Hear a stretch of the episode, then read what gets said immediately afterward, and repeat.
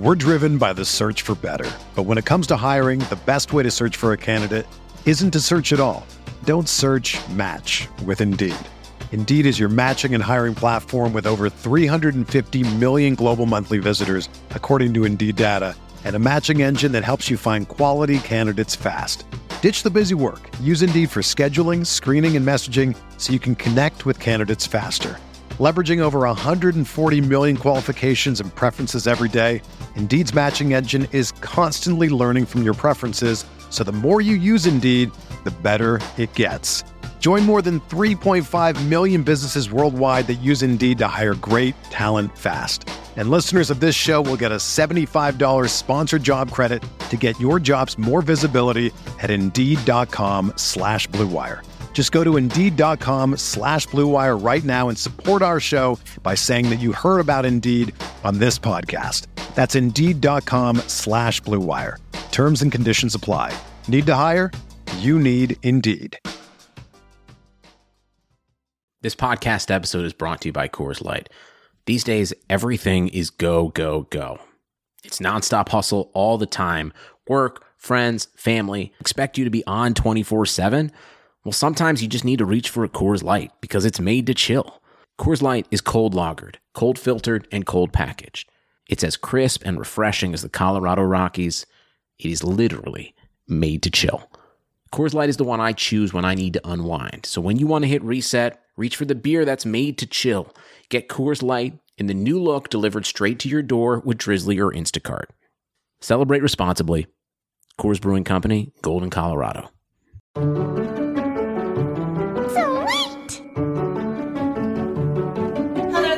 Welcome to the T.GG.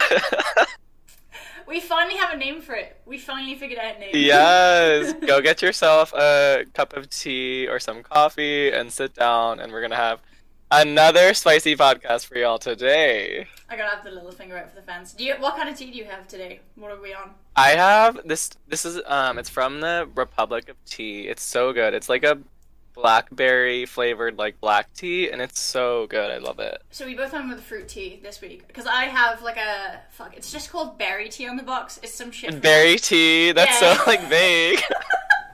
Well, what kind of berry is it? I have no fucking idea. I should check the box. It was from like Aldi, which I don't know if you guys have Aldi or like Lidl and shit like that. You know what? I think we have Aldi's over here, but I remember Aldi specifically from like my time in Europe. So okay, yeah. But so I think they're over like here too though. There's none like around where I live, but I definitely think there are some in like when I lived in Louisville, Kentucky, I think there were some. I don't know. They like exist. Yeah, well it's just sort of, like, it's like a budget store. So I saw just Aldi tea, and I was like, I'll take it. Aldi, like I loved Aldi. Like Aldi fucks, I swear. Honestly, I do like the majority of my shop at Aldi because people are like, oh, I want to go to Tesco and Morrison's. And if you don't know, if you're an American watching this, it's just your Walmart, Targets, whatever. Just your standard stores. Do you not? It's crazy. No. But they're like the slightly more expensive stores, and I'm good to do my shopping at a budget store. I got no beef with it. Like I just absolutely had 100 cups of ominous berry tea for like 20 pence. Girl, yes. So, actually, this past Christmas, I got an electric kettle, and that shit like changed the game for me. Like I love her so much. She boils water so fast. The one where you just like click it. Like, yeah. Okay. So this so good. This was insane to me because when I came over to the States, I remember everyone just had a coffee machine. I was like, so kettle, and it was just not a thing. And when I lived in Norwalk for like 2 months, I insisted on buying a kettle. I was like, what? Yeah. Why would you not? It's so easy and like efficient. Right. I mean, we always had like a stovetop kettle, but I finally got an electric kettle, and that boils water so fast. I love it. Yeah, it's much better, 100%. But anyway, let's stop talking about our tea methods and tea. Yeah, get into the episode. So what do we have today, Miss Chelly? Tell us. So I think we're going to stick with our regulars, our little index of today, our contents, if you will. We're going to revisit Smash Twitter. We are going to revisit our memories so that we can live as spicy Smash Twitter. Not the Smash Twitter! What a wild week Smash Twitter has been. It's the 27th of March right now, and it's been a wild week, but we're going to focus on some more of the tournament-heavy Smash Twitter debates that we've been getting into. But hello, I swear to God, March, like, I thought it was, like, March 1st yesterday. How is March already over? What the heck? Someone said the other day that, like, we were 20% of the year already, and I was like... What? I was like, shut the fuck up. Life in this panorama is just... does not exist. Time does not exist. It really doesn't. I remember visiting with my roommate at this park, and I was like, damn, it always feels like I was here yesterday. 9 months! It'd been 9 months since I just visited the park. And I've just been stuck in my little hole, like, in this room. I know. So, to kind of stop us thinking about the shitty little hole we're stuck into, we are going to revisit some memories of a beloved tournament, which we'll get into later on in the line. And then we're going to get a little creative with this, and we will ask subscribers or viewers or whatever the fuck you're doing to reply in the comments what you would do, but we'll get into that later. That's a secret. For now, yeah, we'll get into that later. Let's start with the Smash Twitter. So, shall we? Go. You can take it away. All right. So today we're going to be talking about, I don't know, it wasn't like a huge topic in Smash Twitter, but there was a tiny little bit of discourse around netplay versus IRL tournaments, and kind of like the pros and cons of each tournament. I guess there was some talk about which format is like more valuable. I guess consistent. Yeah, not valuable, consistent. And I guess, yeah, like I said, they both have their own sets of like benefits and cons. For example, excuse me. Bless you. Sorry, this was not my show for long enough, so I had to feel alive. But yeah, so do you want to talk about like some of the like benefits and cons of like netplay tournaments versus like IRL events? Yeah, let's go into how it started though. I think to put the fans back if they didn't see how it went on Twitter. So I think where it started was Ginger was talking about how he misses the consistency of live events because he doesn't have to worry about... He said character tropes. I don't see why that's relevant particularly, but sure. But he said about not having to worry about his own internet, how the other person's internet will be, the lag, whatever, like how far away someone is, region lock, all that good shit. To which someone was like, LMAO, no. IRL is not consistent, and that was Europe's Nikki. Right, I remember that. Which is then obviously where a lot of people got into the discourse, left and got involved, and was like, absolutely not, IRL tournaments are definitely not that consistent because of reasons that top players have, such as screaming fans and not being able to get a set up and all that good shit. So that's where it started. And the interesting to note is that, in general, the trend was that non-American players, or I guess in this case was specifically European players, were on the side of no, IRL tournaments are not consistent at all, like netplay events are so much more convenient and so much better. And then the American players were all like, no, our internet sucks over here, like I have so much lag in these sets, there's so much variability to like people's setups, and that's definitely speaking to like the lived experiences of these players, because especially like European players, y'all deal with so much like shit coming over to America. Y'all have to deal with jet lag and like it's rough. Like I don't think we talk about that like enough, like how rough, how much harder it is for like Europeans traditionally to have been able to like compete in Melee in American events. I mean, it's so much more expensive to like fly over here, and so of course like European players will value netplay events more because they can just stay at home. It's incredibly accessible. Absolutely, incredibly accessible. And there's a lot more factors to that too. Like healthy eating options is really big. A lot of player. I mean, I definitely hear that. Like, for example, like when Big House moved to Detroit, I like hated that because I swear there's no. All I ate the entire weekend was, like, pizza from Domino's, and, like, you had to wait, like, 3 hours for, like, the pizza to, like, get delivered to the hotel. Yeah. It was trash. And, like, you can pay, like, $20 for, like, 3 chicken nuggets, like, if you buy food from a venue. So, honestly, like, the food options, I think that's such a good argument. Like, I definitely feel that. I think about this, though, this kind of, like, tension between that we're having is, like, kind of, I think the conversation moves towards like what do we value in terms of competition for Melee, because I think like one of the things Leffen pointed out was like, you know, you're not in netplay tournaments, you don't have like thousands of people screaming at you. You don't have like people around you in close proximity like bumping into you, and that kind of got me thinking to like more stuff about like how do people handle tournament nerves? How do people handle fans for and against them? Because that's kind of something that's come up a lot, I think, in our community is like there will be players like at IRL events that get really bad tournament nerves. Yeah. And they just can't really deal with the anxiety of like playing in front of thousands of people. And so do we like, as a community, do we value the skill that they have when they're playing Melee in friendlies and there's like no anxiety and stuff like that and it's just like their raw talent? Or do we value more like how people perform in a tournament in front of thousands of people up on stage? When, like, how do people deal with like high stakes and stuff like that? And traditionally, we've only cared about tournament, right? Like, it doesn't matter like what you do in friendlies. The only thing that matters is like how can you perform in tournament. Whereas in net play events, in my opinion, I think a lot of that tournament anxiety and stuff kind of cuts out. Like, I've entered a couple of net play tournaments. A lot of times I'll have really bad tournament anxiety in IRL events. I didn't really feel that in net play events, which I think that's an interesting factor to consider. And I wanted to hear your view on that. Yeah, so I am actually someone who personally, like, so I'll get into the other factors you mentioned in a second, but yes, very funnily enough, I played a Smash Sisters event yesterday for maybe the first time in 2 years.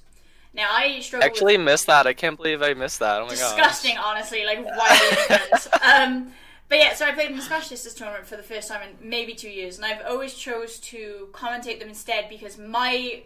Not just Melee, like, performance nerves in general has always been an issue for me. Always. Hey. So I am the world's biggest choker. However, sat in the comfort of my own home, I played really well. Like, don't get me wrong, I'm not amazing at a game. But I was doing some things. No, but I was significantly more relaxed. And I agree. Right. That, I guess how I want to word this is the gameplay aspect. If we're talking only the gameplay is obviously significantly more... consistent IRL. Like, the chances are, yes, sure, someone might kick an extension cable and, like, it'll turn off the TV, but it's not as regular as someone, like, desyncing from a Slippi or, like, disconnecting their internet or whatever the fuck. If you're talking about experiences that are more likely to hinder your gameplay or, like, your tournament kind of environment, then, yeah, of course, being home is much better. Worst case, your cat walks in and jumps on your lap, or which is a classic in this house. But obviously, yeah, there's a big difference between like, oh, I don't want to see this person at this tournament, so I'm going to avoid them. Oh, there's not enough setups, there's not enough food, I'm hungry, etc. So the actual environment is significantly more consistent at home. Of course, it's going to be. The gameplay, I would say, is more consistent in person. It has to be. Right, and like, yeah, and I think an example was used was like people's just performances in general, like. Do you really think Hungrybox would be like having these like relatively poor performances for him, like in IRL, at IRL events, and yeah, like there has already been so many, not so many maybe, but like at least one example was like a variance within setups is like the controller overclocking issues and stuff like that, and so there are like these little tiny things that do affect. Oh, I've lost you. Oh. Are you there? Oh no. I think I am. I think you're back. Okay, and we're back. Technical issue. We're back. Okay. I paused. All right, I think we're good. Okay. Right. Sorry, carry on. What were you saying? But yeah, so basically, like, NetPlay does have these, like, little tiny things that definitely do affect your setup and your tournament performance and the lag that you're experiencing. And we might not even, like, know all of these contributing factors. Like, yeah. Yeah, so... It's definitely interesting. It's also... It all depends on... Sorry, go on. Sorry, go ahead. No, go on. I guess it just depends on, like, the weight that we give each factor as a community, right? Like, how important... Like, how much are we weighting healthy food options? How much are we weighting enough friendly setups? Versus how much do we weight ping, like, high ping and high lag? But you're right, and I think...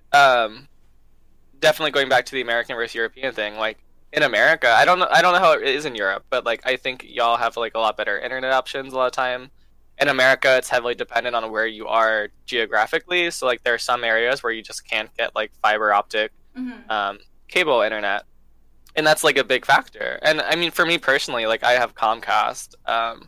And I've never felt, like, when Slippi came out, everyone was like, oh, my gosh, it's like CRT, it's like CRT, it's like CRT. And I was like, holy shit, I got to get this. So I downloaded it, I'm playing, and I'm like, I don't know. It doesn't really feel like CRT to me at all. I mean, it's definitely very, very, very amazing. But I definitely don't think it's like playing on a CRT, and I don't think other American players would agree with that. Yeah, I think the you raise a good point. I think also the difference here is if I go to the States, the chances are the local scene is thriving, and if your internet is like, even if your internet's like good, you're just like, well, there's a local like 2 seconds away, and I can play people on CRTs. Versus in Europe, our scenes are not that big. Like this, even the, I'd say the bigger ones are probably England and Sweden, maybe. Like Germany still has a pretty, like, relatively big one, but in comparison to America, absolutely not. So, like, again, and I referred to it back in our last podcast, was that I was from Wales, where it was like 6 or 7 people at the time. Whereas now I have like the world's my oyster, and I can go crazy. So it's definitely the choice of, okay, your environment is shitty internet, but a fuck ton of locals with great players, versus I have good internet, but no local, no one to play. So yeah, that's interesting, definitely. But also, so we internet, it's like not very accessible to you if you have garbage internet. Right, absolutely. And like you get to the point, at least in America, where like if you don't live in an area that can have like really good internet, then you're kind of fucked. I mean, like, for right now, while we're in this Slippi era.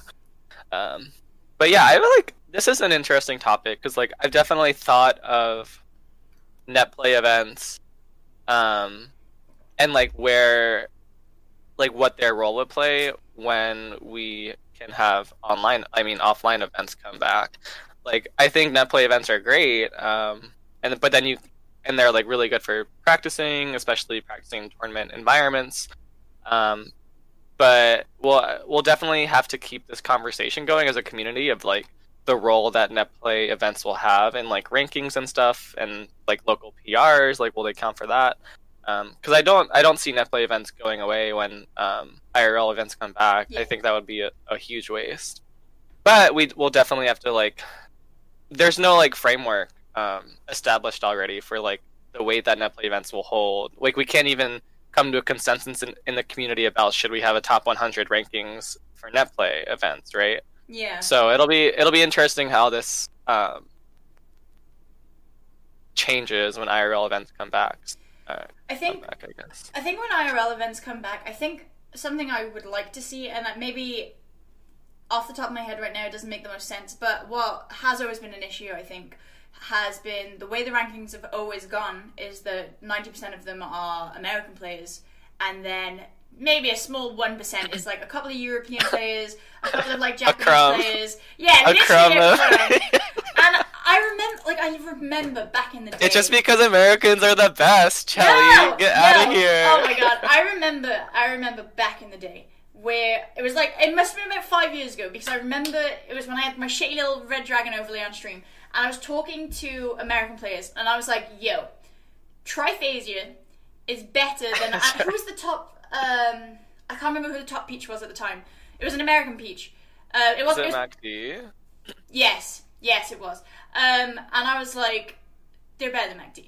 And they were like, oh, ridiculous, stupid, absolutely no, like, why doesn't he come to American events? I was like, no. I was like, just because you don't know who he is doesn't mean he's not better than your top peach. And there's a lot of players in, like, I remember Pristen obviously became a little bit more well-known recently, but Europe's been knowing about Pristen for a long time. So what I was getting at was, I think for Europe especially, because Europe definitely struggles with getting their name out there, getting their kind of skills shown to the Americans, because most of the majors are American. And, like, we can't all afford to just fly out, you know, a couple of times a year. It costs a small fortune.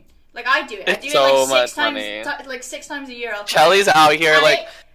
like fundraising 24/7 just to be able to fly to an event. It's trash. Like I wish. It's terrible. Man, money sucks. But I have such strong FOMO that I will fucking be there. Yes, absolutely. But yeah, it costs a small fortune, and it's like very rare do the American players come to our majors. So I think it would be really great if at least Europe could maintain a ranking based on online only, which is still, yes, not very good for people who can't get good internet, but at the same time, it's still better than not having anything at all.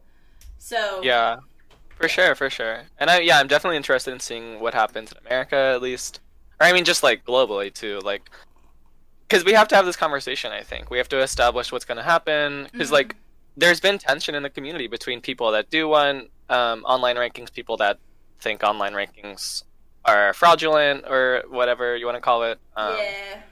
So I think we need to have this conversation, but maybe we're still in the pandemic. So. I haven't like super looked into their reasoning, but I do want to know what the reasoning is for like online being fraudulent, because it's getting to the point where like it's not that delayed anymore. And sure, it definitely like hurts, but a lot of the top players you talk to, they're like, look, LTC was on monitors, LTC 7 was on monitors, and they were like, yeah, but you kind of feel the lag at first, but you get used to it like very fast. And a lot of the top players had said that. So it's got to the point where we've been in a pandemic for a year. What is fraudulent about it anymore?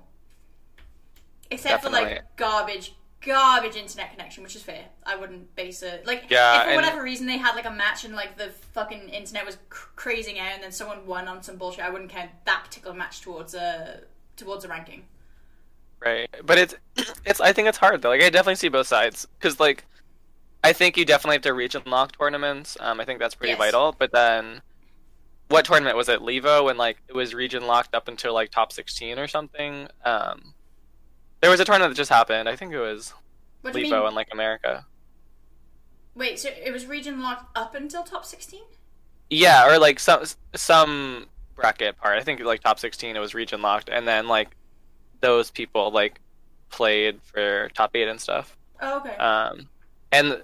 But then you get into the thing, like I was watching a set where Johnny, he didn't, like, disconnect in an actual game, but his internet went down, or S2J, his, like, internet went down. I think that's, like, I think I've seen that before from him, too. Yeah. And then, like, that sucks for the other player, because, like, their match gets delayed, and, like, maybe we're just warming up, and now they get like iced out a little bit. So there's a lot of variables, but we should try to establish a consistent guide or like framework for this moving forward as a community. I think that's kind of my main point. I feel like what would be a good idea for when IRL tournaments come back, because obviously IRL will have the higher prize money pots is what I assume, but I think what they should do is, and this is just an idea, call it awful, but I think if they carry on with online tournaments afterwards, the prize pot has to be significantly smaller. And then what should happen is, if your internet fucking like dies in between, that is not the fault of the other player. I think you should just get DQ'd. And even if it only blips out for like Charlie with a hot take.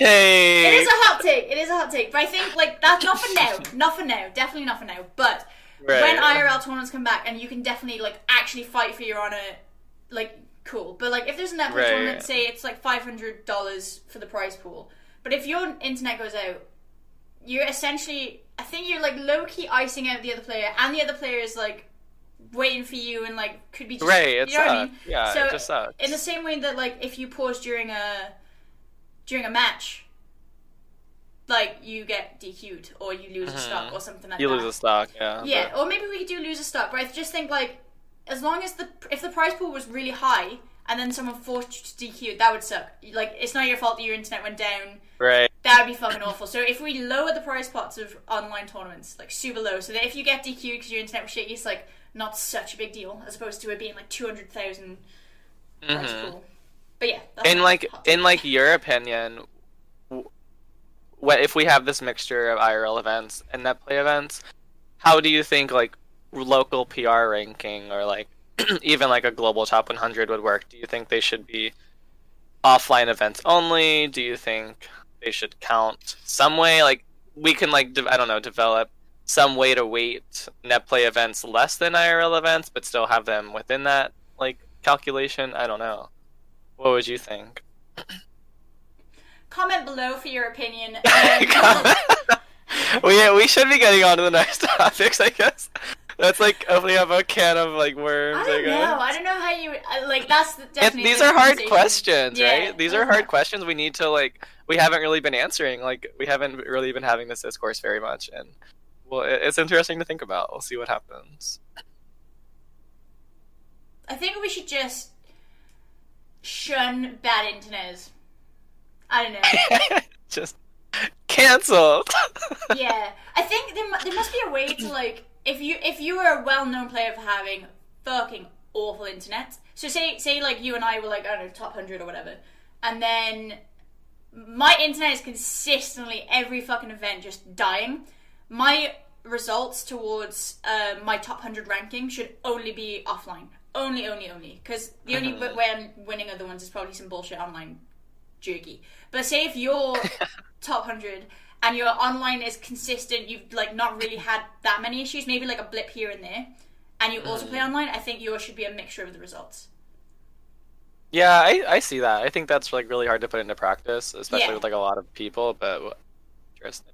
Yeah, it's a hard one to like to think. It's a hard question. Like I mean, I think we'll end up going there out of like, I think realistically we're not going to be factoring in net play events when IRL events come back. Yeah. But I mean, all of these questions of like accessibility and net play increases the accessibility for the player base. So maybe they should be weighted, you know, it'll be interesting to see what happens. But yeah, with that, I think we should head into the next topic. Yes. You're down. Yes. So we were talking about when IRL tournaments came back, if we had the choice, the opportunity, the money, The resources, the CRTs to do a tournament. Yeah. Where would we do it? Why would, like, I think it's a really cool art to be able to do a tournament, because not everyone runs a good tournament, and you think it's easy, like, bring your CRTs, run the bracket. Respect, easy. Appreciate your tournament organizers, first and foremost. Tip we them. Love you. We love you, TOs. Your work is amazing, and we love you. All right, unless you're a shitty TO. Like unless you give me the wrong seed, fuck you. But yeah, it's like, it's not as easy as people make it out to be. You don't just bring the CRT, set them up, and even that is like quite the event. But you know, you don't just bring the CRT, run the bracket. There's a lot of nuance to it. Where am I going to put it? Sponsored by city? Gaming Generations. You know, is there healthy food options around? Will we get stabbed in this city? Right. You know, do we want a theme? Like, what's going to make my tournament like, the best? Like, and running events is not like a cash grab. Like, people lose money from running events. Like, they have to pay so much for the venues, so much for the setups, and then like people don't want to be paying their venue fees. If it's over $10, it's like we gotta pay. Like, we gotta make these events go positive so also, we can continue having them. God rest Plank and his however much money he lost in. Absolutely, God bless. Absolutely.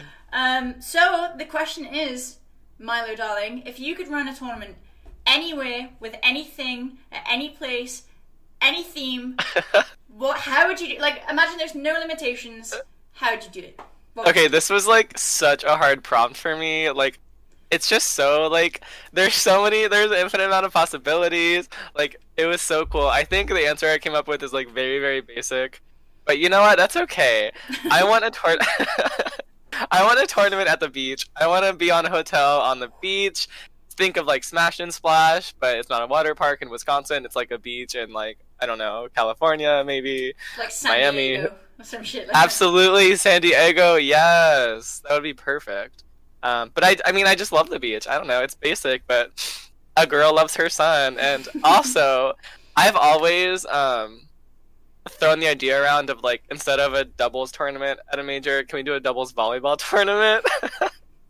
That's good. Because I love volleyball. I'm a big volleyball player. I obviously love Haikyuu, anyone that knows me. And if we have the tournament at the beach, we can play some beach volleyball. We can do a doubles like beach volleyball tournament. It would be so sickening. So yeah, that's kind of my dream dream tournament. What about you? So mine was actually very similar to yours. However, mine had a slight difference. I was thinking about you know how you get amusement parks, but they're kind of near a beach or like near some areas. Yeah, that kind of thing. So I also thought of beach because I love the sun and I'm a beach nerd. That's why we get along so well. Thinking a food festival slash like. Okay, what's the word I'm thinking of? It's like a beach amusement park. So it's not like a roller coaster park. It's not like God, I don't even know what it's called. Not like Six Flags, or like a theme park. Not a theme park, but like a small, like, you know when you go to the beach and they have like those shitty like little rides, like dumbass rides, like a carnival. Like the single, yeah. Okay. Kind of like that. There's a lot of beaches, or especially in Europe, there's a lot of beaches that'll have like the shitty little like log flume thing, and like, you can shoot ducks and eat candy floss and shit like that. So I was thinking, that's so cute. A tournament like that would be amazing because you would have, and if you had the food festival and shit like that, you have like a bunch of food options. Yeah, that's perfect. And then you could go, if you want to go and get candy floss or fucking salad or whatever you want to do, go and get Wait, what did you say? Candy floss? Candy floss? What the fuck do you call it? What is candy floss? Candy floss is like you have like the stick and then it has like pink and like it's like sugar. Cotton candy. Wait. How is that floss? It's like a cloud. Why? How is that floss? If it's cotton candy, why are you calling it a cloud? Is it not cloud candy? No, it's like cotton because it looks like cotton. Clouds look like cotton. It doesn't look like floss. Anyway, whatever. Good point.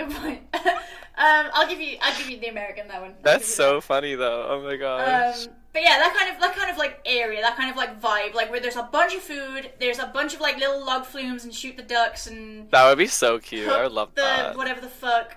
That kind of thing. We can set up a volleyball net and have my doubles tournament. We can literally like combine the two they're pretty similar. Right. So yeah, that'd be really cute. That'd be hype. And then there'd be food. Like nobody can complain about food. The only thing I think people could complain about is the bad lighting because if it's sunny. I wasn't thinking like the actual tournament would be outside. I would love, like, a hotel on the beach. Ooh, that would be hype. Yeah, and the venue's, like, attached to the hotel. Then you, like, play your round one matches, you go 0-2, and then you go out to the beach. Okay, so optimally speaking, so there's a place where I used to live. Any Welsh people watching this? Barry Island. And Barry Island is, like, some shitty... Barry Island, yeah. You have Barry Tea, Barry Island. No, Barry. Like, B-A...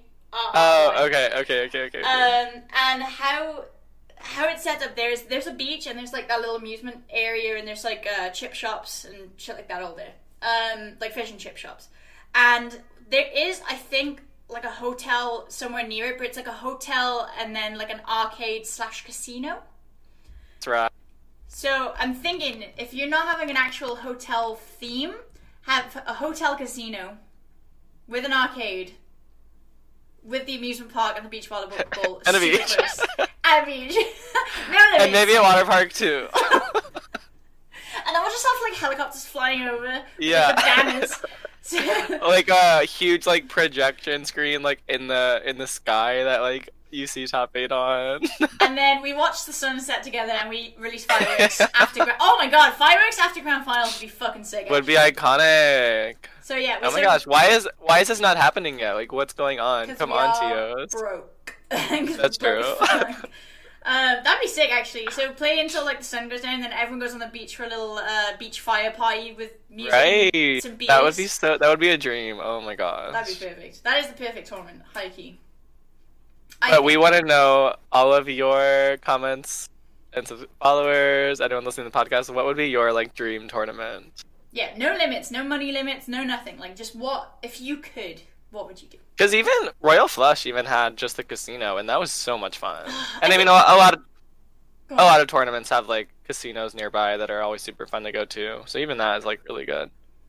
Yeah, I think so. I mean, honestly, some of the bigger tournaments are just the most simple. Like, look at Genesis. Genesis is just a tournament. Big House is just a tournament in a place. There's no, like, it's not like Smash and Splash or Riptide or... Royal Flush, where it had like not a gimmick, but like, you know, one was a water park, one was a casino, another attraction. But yeah. I think it like makes it really does like make the tournament. I think, in my opinion, I had so much fun at Smash and Slash, like I had so much fun at Royal Flush. I like I want more tournaments in that category. I think it's like, I think it's super healthy for spectators. I think, you know what I mean, I think you like feel like spectators will get like more of their money's worth because they get to go to water park too. Yeah. I don't know. I think it would be really cool to see more tournaments like in that category. Yeah, I agree. Because as someone like who goes 0-2 to 3-2, yeah, I mean, I got plenty of time to spare, and you know, a lot of my friends might do better than me. So if I want to go for a swim, I remember Smash and Splash was great. I remember after I think it was the second day, I remember just a bunch of people were like, "Oh, pool bar," and it, like to be fair, we took so long to get there, and we got kicked out like Wednesday. But we like went into this little pool bar, sat down, and we just like in our little swim. It was so fun. Yes, those drinks were so good. Those drinks were huge too. They were like the glass was like this long. They were like $10 a refill, I think, or like maybe more. But yeah, it was something like that. I don't know, but yeah, I think even though Genesis and Big House are like the hard hitters, the ones that have like the little. The little things that make them just that little bit more fun really hold a place in my heart. I'm super down for like the gambling and, like, or the war they bars.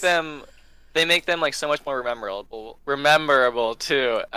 Like I remember Smash and Splash memorable. Sure, shut up. Yeah, memorable, not rememberable. Stupid ass. They make them so much more memorable, and like I just like the pool bar and Smash and Splash, like that was so much fun. So we need more stuff like that. Yeah, I agree. Which actually then gets us into our final piece. We were reminiscing a little bit about one of our favorite tournaments, which was Pound 2019. Yeah. So we are going to give you two of our favorite in bracket memories and two of our just personal memories from Pound 2019. Iconic tournament, honestly. Honestly, it was iconic. Pound was amazing. It was my first Pound. Because the Pound before that... Really? Yeah, because the Pound before that was... Pound 5. First one back, wasn't it? No. Yeah. Was Pound... Yeah. No, there was a 2018 one. Oh, no, it was Pound 6, right? Pound 6, yeah. So Pound 6, so that was the first one back, and then 2019. Yeah, so Pound 6 was the one, like, in Tyson's Corner. I guess you weren't there. It's a place in Virginia. Was that the Mango Hacks one? Yeah, exactly. And that was my first tournament where I competed, actually, Pound 6. My first major was, like, the Super Smash Con before that, but I didn't compete. But then I competed at that one. And that was a fun tournament, too. But we're talking about Pound 2019, which happened at the new and improved, like, Xanadu venue, which is super, super awesome at Laurel Racetrack. I'm from MDVA, so Pound has a special place in my heart. I love it. But yeah, do you want to go into the mems first? The mems first. Okay, so yeah, so I think the reason that I wanted to go to Pound was the Pound previous. It was because the Pound previous, Pound 6 was very, very iconic, and I was like, okay, I am going to go to this Pound. This Pound's great. Right. So I went. A lot of people went to that event. Loved the venue. I think it was maybe the first time I'd been to the venue. And I went through the matches earlier on today, and there was a lot of matches that I really liked, but I'm going to pick some unusual matches that I don't think you necessarily think I would have picked. So I'm going to pick the J-Flex versus Kalvar, and I think I need to atone for my fuck Sheik tweet, because I upset a lot of Sheik players yesterday, because I tweeted fuck Sheik. I was too. Fuck Sheik though. I thought, I hate Sheik so much. But actually, no, I do really like a lot of Sheik players as long as they're not playing me. Yeah, I love watching like high level Sheik play. I mean, it's just I hate playing the matchup. I mean, yes, exactly. We all have matchups we like to play and we don't like to play. You know? I mean, everyone hates Sheik, even Sheik. So yeah, I remember watching J-Flex Kalvar. I believe I was commentating it to you actually, and it was one of the first times that I really sat down and watched Kalvar play. Now I'm a Marth main. I really enjoyed watching. I'd seen him play before, but I hadn't seen like a fully fledged match. And I actually am not sure. I can't even remember if he won it, but I just remember watching J-Flex too, which is the first time I'd ever heard of him. And they were very even. And there's something about a Marth Sheik matchup that if it's even, it's thoroughly enjoyable. Yeah, I totally agree. Any of them dogging on like the other one. I'm just like, that's a boring match. But whereas like I think there's certain characters that like. For instance, if Peach went against, like, Puff, and then absolutely dogged on the Puff, that'd be hype as fuck. I'm, like, super here for it. But I think because Sheik and Marth are... I don't want to say even, but kind of... Yeah, I think Sheik Marth has, like... I don't know, maybe the most potential for being, like, a true even matchup. Like, we get a ton of people saying like, oh no, Sheik, like Sheik beats Marth, and a lot of other people are like, no, Marth beats Sheik. So like we don't even know, you know what I mean? I think Sheik beats Marth like. I'm on that page too. Much. Like tons. I'm on that page. I'm on that page too, but nobody knows, you know. I think. No, I know. Fuck Sheik. She. No, I think the only reason I think Sheik has the edge, I would say it was mostly even. The only reason I think Sheik slightly has it is because of her killing power. That's literally the only thing I think. Because if she fears me, I'm fucking. If I fear her, she's just like, oh, what are you gonna do next? Like, I find it so fucking hard. Another fair, you can combo her, but yeah. I mean, yeah, but it takes so long. Or she fears me and I'm just dead. Or she like sex kicks me and I'm dead. Or she just fucking up airs me and I'm dead. And there's just everything is death. Like everything is death. It's hard. It's I can hard. Up smash and her and like she won't die. She can up smash me and I fucking. So yeah, but I really enjoyed that match. The reason I enjoyed that match. Wait, who won that? Who won that set? I feel like J-Flex did. If I remember one, yeah. Rightly. But that would make sense. That would make sense. Because then I was looking at... I glanced at the bracket. I didn't like... there are a couple sets that I want to point out that I didn't really like rewatch them though, so I can't really talk about them much. But I did see J-Flex in like the top 48. Yeah, J-Flex did really well that tournament. He lost to... He ended up losing to... I want to say Cool Lime, but don't quote me on that. Or no, Shoot at or something. I don't know. That was also the pound of the that was the pound of the Icies, because the Icies were planes on that pound. Yeah, so that's kind of maybe I'll go into one, but I guess I don't really want to necessarily talk about specific tournaments, but I just want to talk about like this tournament was great for MDVA. Obviously during this time like Zane was at the top by now, and I guess he was in contention for like top 3. I want to say I don't know how accurate that is, but yeah at this point. Zane's like at the top, and like that's great for MDVA. We haven't really had a representative from MDVA be at like that high level in a long time, and so he's doing really well. And then we also have Jerry, who was like super up and coming. Like, I mean, everyone knew about Jerry. In his, I think he previously went by Obi. I think that was his name. And he was kind of like a net play warrior when like Anther's Ladder kind of first came out, and he got super good on net play, and then.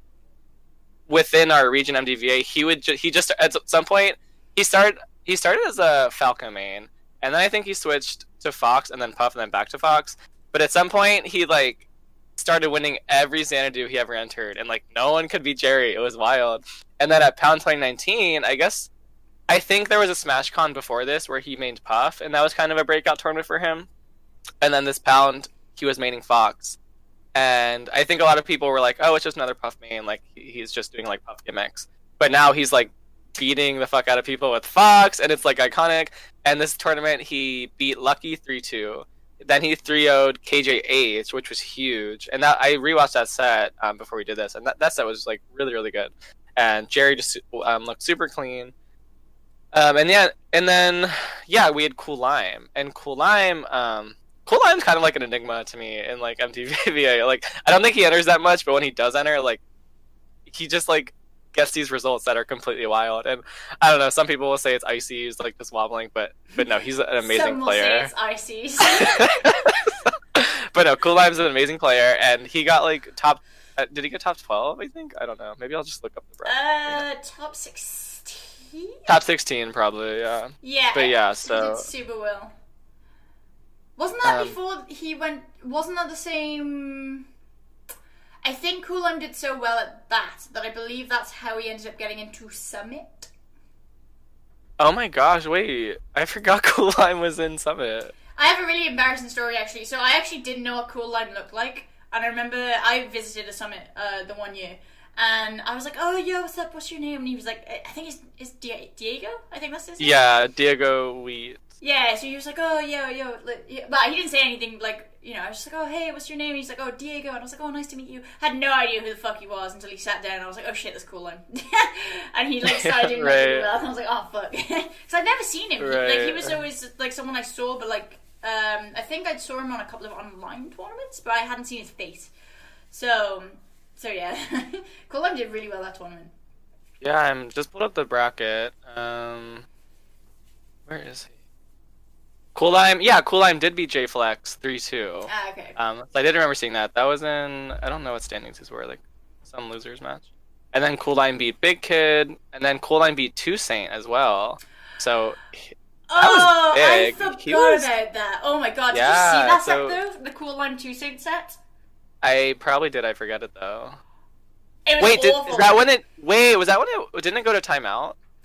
It was when I'm sure I'm thinking of the right match here. This is when like Toussaint like just like sat like this and he was just like, yeah, I remember that. No, I do remember that. And then he just like didn't care anymore. He just like stopped caring. No, I do remember that. He was very upset. So Cool Lime took out, and then Cool Lime beat K-On. So Cool Lime was just going in on these tri-state players. Yeah. Oh my god. God, I remember. Shoutouts to Cool Lime. And yeah, Cool Lime made top 12. Nice. Wow, that's iconic. Because he had a really good showing with Puff, because he had switched to Puff for a while, and his Puff was amazing and was winning Xanadu's. And then he had a really good showing with Puff at a Super Smash Con, I think the one before this, whichever year that was. Mm-hmm. And then switched to Fox and got amazing with Fox and started winning every Xanadu with Fox, and then comes to Pound and beats some seasoned Fox mains, like known to be really good at the Ditto. And now Jerry was like super being taken seriously as a top player and on his way to the top. And I don't know where Jerry is now. I don't know if he's entering. I was about to say that. I was like, I haven't heard anything Jerry for like so I don't. Time. I think he was like playing Ultimate for like when Ultimate came out. I don't. Yeah. I don't exactly know. I don't know if he's still playing Melee, but Jerry, we want you to come back. Please. Please. Okay. So the other match that I had prepared was the match where it was Zane IBDW, which was honestly, so I remember I knew of IBDW, but I didn't know about IBDW, and this I feel. Do you know like, where like in the bracket this was? Do you know what? I can actually tell you because I watched it. No, I can't. Never mind. Just like oh, hang on, I'm ruining everything. 2 seconds. I'm gonna hang on. Yeah, so it's like top 24 losers. Okay. So yeah, I knew about IBDW, and IBDW was very good. But he had a match with Zane, and I believe it went to game 5, and it was very sick. It was very cool. I think this was like one of IBDW's best showings. I think this is where like IBDW started to like start going up. He was sponsored by like, yeah, he was sponsored by Ace at the time. So this was pre Panda Global days. Oh my gosh. So this was like when I found out about how good IBDW was against Zane. And that was wait, I'm confused though. Are we talking about this is Pound 2019? Yep. Hang on. So Pound 2019. Do you know what? I can send you the link potentially. Oh, not Zane. Why am I saying Zane? Zane's in my mind. Pew pew, not Zane. Okay. Because I'm looking at the bracket, like I'm not following. No, I'm a dumb asshole. No, I think because Zane was on the mind because we were talking about like. Okay, MGPA. Yeah. Sorry, pew pew. Because pew had a really, if I remember rightly, did really well. Yeah, he did have a little run. And I think this was a really cool Pound as well because this was the Pound where it was PewFat versus Plup2King. And that doubles final was incredible. Oh my gosh, I don't remember it. I believe Plup2King won it. It was like one of the first times the PewFat had been upset in a while. So... I miss doubles. I haven't played doubles in so long. Yeah, me neither. Sorry, fucking Zane. Pew. I was so confused. I'm so stupid, dude. I'm confused. So yeah, that's my second pick. Well, there were definitely some memorable sets from Pound 2019. And do you want to talk about some personal memories? Yes, I do want to shout out though. However, I think Pound 2019's grand finals was maybe one of the worst grand finals I've ever seen. Okay. Hungrybox versus Mango, right? Yeah. Oh my gosh, because Mango beat HBox in winners, and then Hungrybox 3-1, 3-0'd him. Yeah, it was just not. It was not the epic battle. Like, that was so trash. And then and then someone threw a crab at Hungrybox. That was indeed the same one. Yeah, I just think, oh my gosh. I didn't mind Hungrybox winning that. Like, I've got no beef with it. I've seen it many times. But I think I was just expecting more of a battle. Like, I'm always here for, like, a 3-2...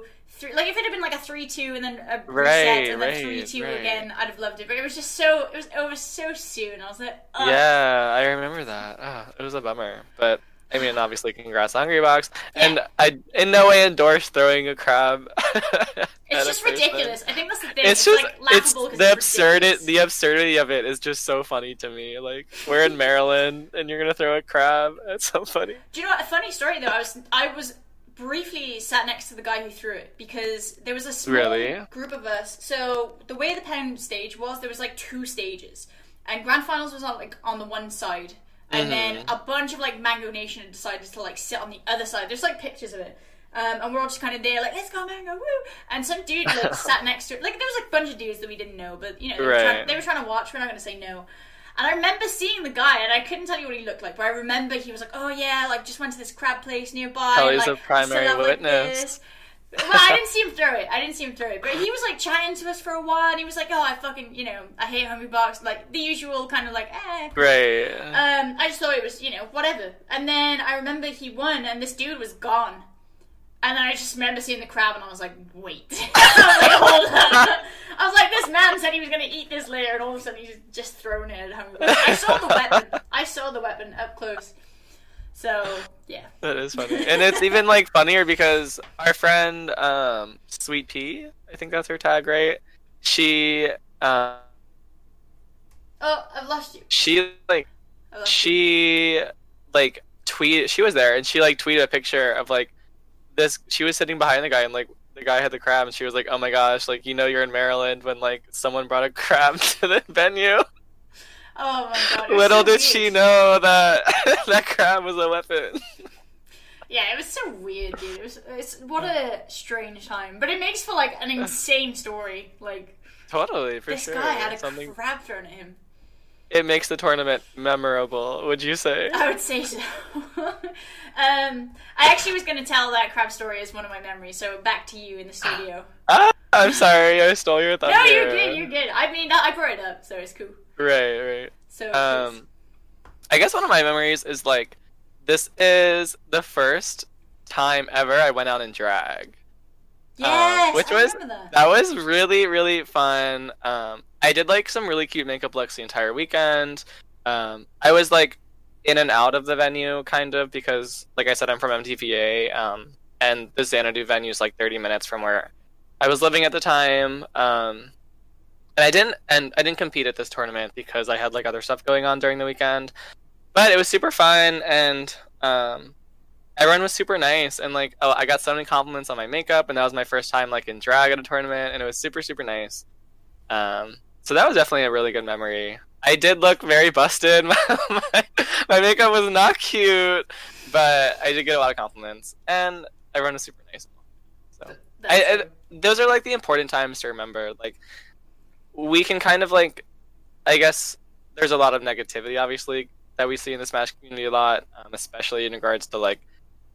I think that's exacerbated when everything is online, like it is right now. But honestly, when I go to tournaments and I present very femme or like I'm wearing makeup, I get so, like I don't really get a lot of like negativity. Honestly, I get a lot of positive reinforcement, and that like makes me feel really good. So it is nice to remember those times, especially now during these online times when we don't see that as much, when you can't experience that as much. But there is a lot of good in this community. So. I mean, I feel like the thing is the people who are online actually just don't fucking go to tournaments. They just, like, kind of watch. Right. And they just do not actually attend the tournaments and know anyone. Totally. So that's why I always feel significantly safer at an IRL tournament than I do online. Because, like, online sucks. Right. Like, I would feel safer, like, at a tournament than, like, watching my set on stream where I'm, like, wearing makeup. Yeah, exactly. Because, like, I've done that before. Like, I commentated as Xanadu once, and I was like wearing makeup, and like I got some really mean comments in the Twitch chat, and I was like watching it back, and it like kind of sucked. But you know, when I'm at the tournament, everyone's super nice. So yeah, I've never, to be honest, like again, this is just my personal experience, but I don't think I've ever had anyone just come up to me like, "Oh, woman, go back to your kitchen, or like it's never happened. It's never been a thing. And right, again, right. That's just my experience, and might have happened to other women. And obviously, there's a multitude of experiences that women will go through a tournament. However, if Absolutely. You wanted to put me into a room with all the people who currently go to tournaments and all the people, and then you put me into a room with all the online people, fuck that. No. Right. Like, that is a dangerous little fucking pool of people I don't want to be in. Whereas there's, like, a bad egg here and there. Right, absolutely. Yeah, fuck online. Most of the people on online are just not even part of the community. They just want to be on there to call people bad words and cause issues and stuff. So. Anyways. Fuck, I forgot. Oh, yeah. So, Pound was very close to a casino. And your girl likes to gamble. So I remember there was a group of us. It's true. So I think it was after Grand Finals? I could be confused with the days, because obviously preparing 2019 was fucking a couple of years ago. But I'm pretty sure it was after Grand Finals, and a bunch of us went to a casino, and we got really drunk, and you're just dying on me. No! So sorry, I swallowed that tea on the wrong hole. So after Grand Finals, a bunch of us went to the casino. I want to say, like, Wenz was there, Chillin was there, Lucky was there, Mango was there, a bunch of people went. The DGen squad. Yeah, like, Johnny, I think, may have been there. I can't remember, there was a bunch of people. Kalindi. And I remember we stayed there until, like, 4 in the morning. Like, however long it was, like, open, we were there. And then we went back to the hotel, fell asleep, and because it was the day that we were supposed to all be leaving, we were all up very early. I want to say we were in the lobby, like the hotel lobby, by 9. And I remember I can't remember whether it was Wenz or whether it was Mango, but they walked in and they were like, "Yo, casino?" And we were like, "Nah, I'd be kind of down. No, ha." And we went to the casino, and then we literally, so like 5 hours after we'd just been kicked out of the casino because it was closing time, we were back in that shit, like, that's iconic. Straight again, and it was just ridiculous, like getting into the car and just kind of like driving back 5 hours later, having like next to no sleep, semi still drunk, and then getting there. Babe, it's 9 a.m. time for the casino. It was so good. Like, you definitely still like a little drunk, and then you were just like, I remember being like, "Oh, we're not gonna drink though, right? Because I'm fucking dying." They're like, "Here, the dog," and I was like, "Okay." So that was some degenerate shit, and we all gambled until we had to fly home. But that was a really good memory for me. So that is a really good memory. I think I went to the casino every night except for like 2. Did you, like, win money or lose money? Or you can refrain to answer. I actually barely remember. I just remember the first night that I came back from the casino, I'd had far too many drinks, and I threw up outside the hotel. Love that for you. I don't endorse that. We've all been there. I don't actually throw up that often, but that night, for whatever reason, I blame the tequila in MDVA, certainly. Oh my gosh, wait, do you remember the Smash Punch? Because at that Pound, that's where they had the little bar, and they had the little, like, green, like, Smash Punch. That shit, like, slapped. Yeah, that was so good. I like that. Okay, so this is what I like. I know a lot of people don't like alcohol at venues and stuff like that, but I think the reason... Right, we talked about that. Yeah, we talked about it in our last podcast. Check it out. But I think when you don't allow alcohol into the venue, people will, like, sneak it in, and, like, and it's, like, a large manner of alcohol. But the good thing about Pound was that it was controlled, and there was a bar, and it wasn't like people were drinking out of their mind, but people were just like having little drinks where it was very, very controlled. And I don't think I actually saw anyone drunk at the Pound venue, and I didn't see anyone drunk unless they were at the casino, which was like a few miles away. You had to drive to get there. Right. So yeah, I think actually that would be a great idea if you're going to have alcohol at an event. In fact, I would encourage having alcohol at an event as long as it's, like, controlled, because then it stops people wanting to bring shit in and then it getting out of hand. Pound was sick. Pound was so well controlled. Pound was so good. That shit was fab. Ugh. Yeah. Take me back. I'm so sad that Pound 2020 didn't happen. You know how the that was? That was literally the next one, too. That's the first one we lost, was Pound 2020, because we had Genesis. Right, because that Pound happens in, like, April, right? Like, mid-April, kind of. And then, oh my gosh. Rest in peace. This podcast is in memory of Pound 2020. First one we lost. Never forgotten. Always missed. Oh, I was so sad. I remember when Pound Online was announced too, and I was like, I'm not going to fucking watch that. I'm just going to be sad. I'm just going to be sad about it. It just hit my feelings. Right. Sad times. We'll have it back, though. I'll be there for Pound 2025 when everything opens up again. 2025, yes. Big sad energy. So if you have answers to what kind of tournament you would like to run, please pop them in the comments. If you don't like what we've said, tell us in the comments. If you don't like us, tell us in the comments. Just say absolutely what we maybe not. We don't give a fuck about what you have to say, okay? My confidence is fragile. Please don't keep that to yourself. Say what you want about me, bitch. I don't give a fuck. If you want to talk to me, pull up to me at a major and say that shit. Do not. True. When it's safe to have our elements. Safe to my don't face. Hide behind your keyboard. But no, please leave a comment or a like or whatever you like to do. We'll be back next month. We'll probably be talking about Smash Twitter and bringing back the memories of our fallen tournaments again. Bring back fresh ones. God bless. And yeah, this has been wonderful to have you again. Appreciate you for coming through. Thank you for coming to the t.gg, and we will see you next time. Peace. Ciao.